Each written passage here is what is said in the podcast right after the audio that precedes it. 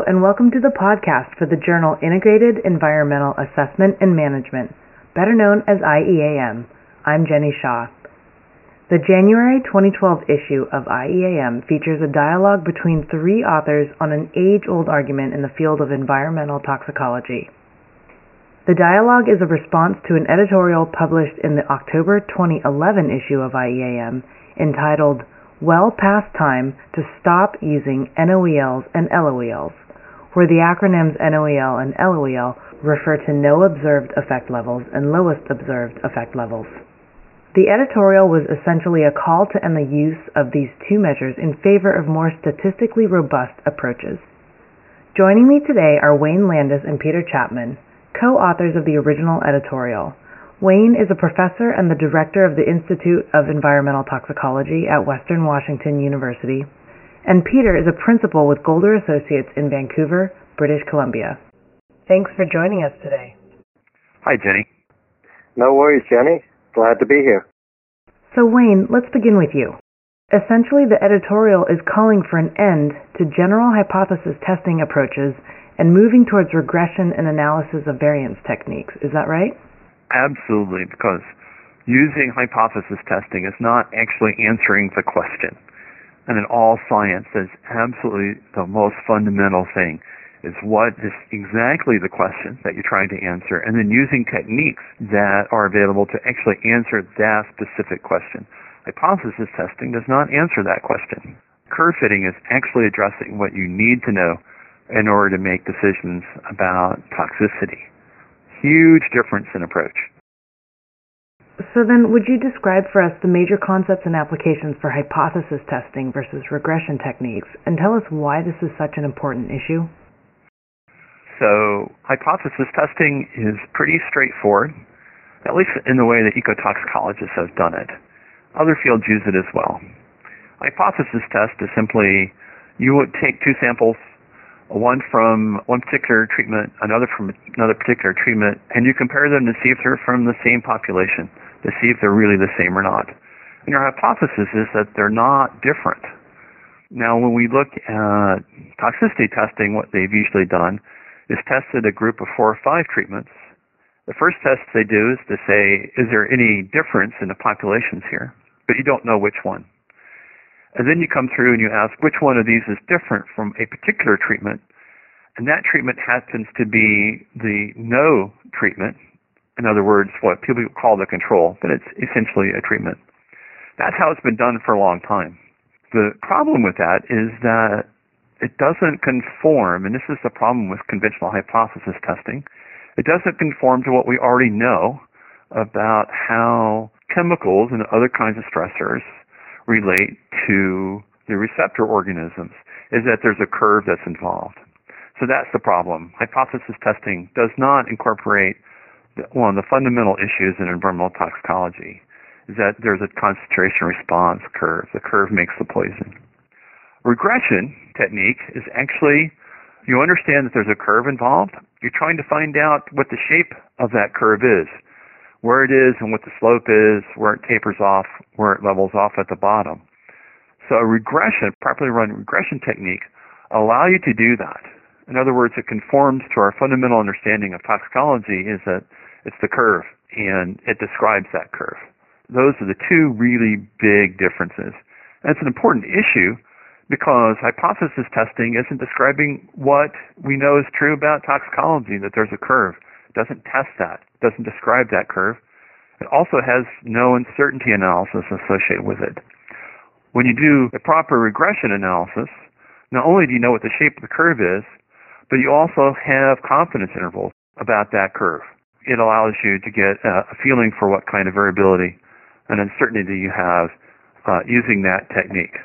So that's a real short summary of the differences between the two methods. And I actually use both. But I don't use hypothesis testing to test uh, information about curves. It's for many other kinds of uses. Thanks, Wayne. So, Peter, what are some of the pitfalls encountered when using these statistical methods? I think the easiest way is to give you a little true story, which is actually uh, quite a warning. I was sitting in the early nineties at my desk. At that time, I worked for a company called E V S Consultants, and we had a lab, a toxicity testing lab, and I was in charge of overseeing what happened at the lab. And we did a lot of tests for different clients, and N O E C, no observed effect concentrations, and L O E Cs, low observed effect concentrations, were pretty standard. And candidly, I never thought much about it. I had lots of other stuff I was working on and raising a family. And I was sitting there, and I remember it was a beautiful sunny day, and it was lovely outside. It was the end of the day, and I was thinking, it's been a pretty good day. I got a call from good clients. I said, hey, how you doing? And they started yelling at me, literally yelling at me.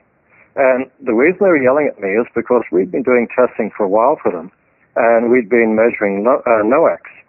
And they didn't like the results because it was showing that their effluent was toxic. So they sent a subsample without us knowing to another lab.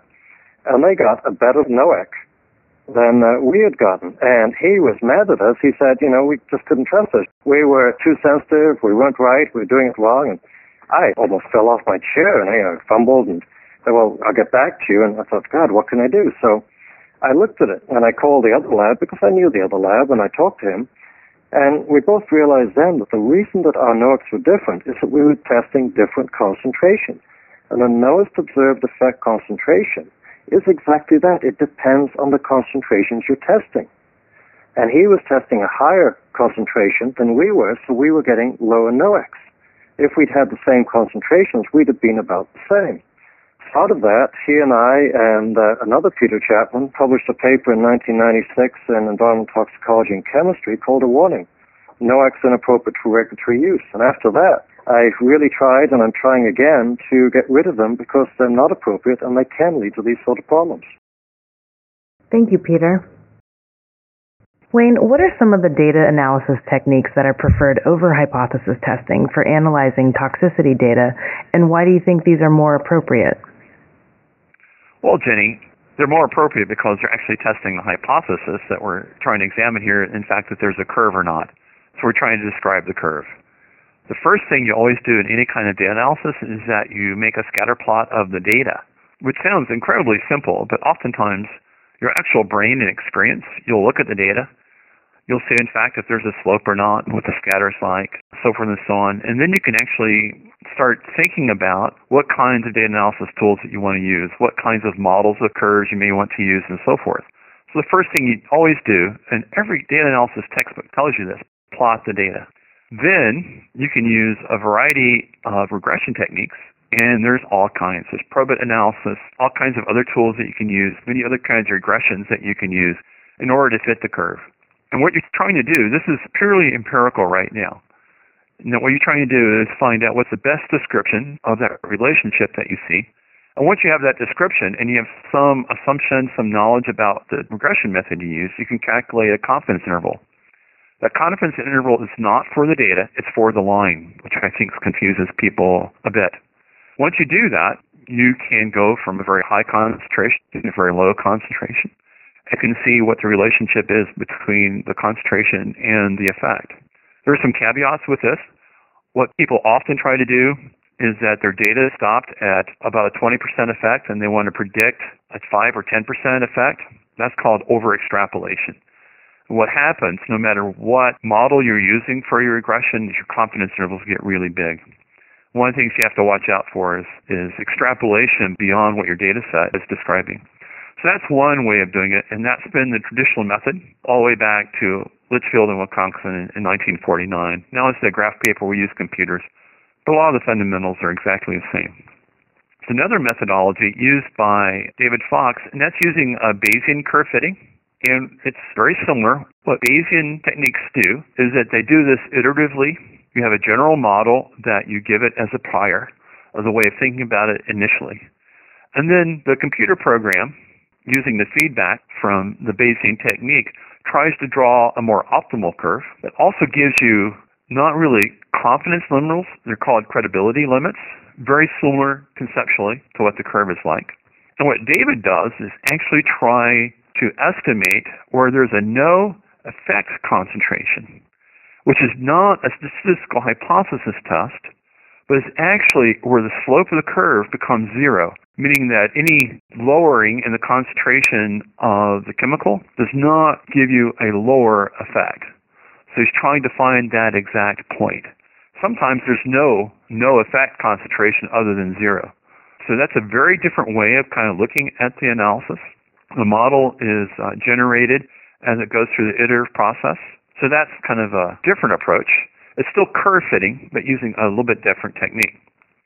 The last one has been talked about a lot by Jaeger and his colleagues, and this is actually using process models, actually looking at rates of uptake, concentration inside the organism, and then the effects on the organism to try to get concentration response curves that take into account all those effects. It's much more mechanistic modeling. It's process modeling, not as empirical as the other two techniques. That has not been used as much. It has a huge amount of promise, I think, and maybe one of these days we'll actually be treating this mechanistically, not just empirically. So, Jenny, those are the three different techniques. Thanks, Wayne. Very thorough. So, Peter, going back to you, it appears that a number of scientists actually agree with your position that NOELs and LOELs are inappropriate and should not be used. How would you educate toxicologists on the proper use of such statistical methods?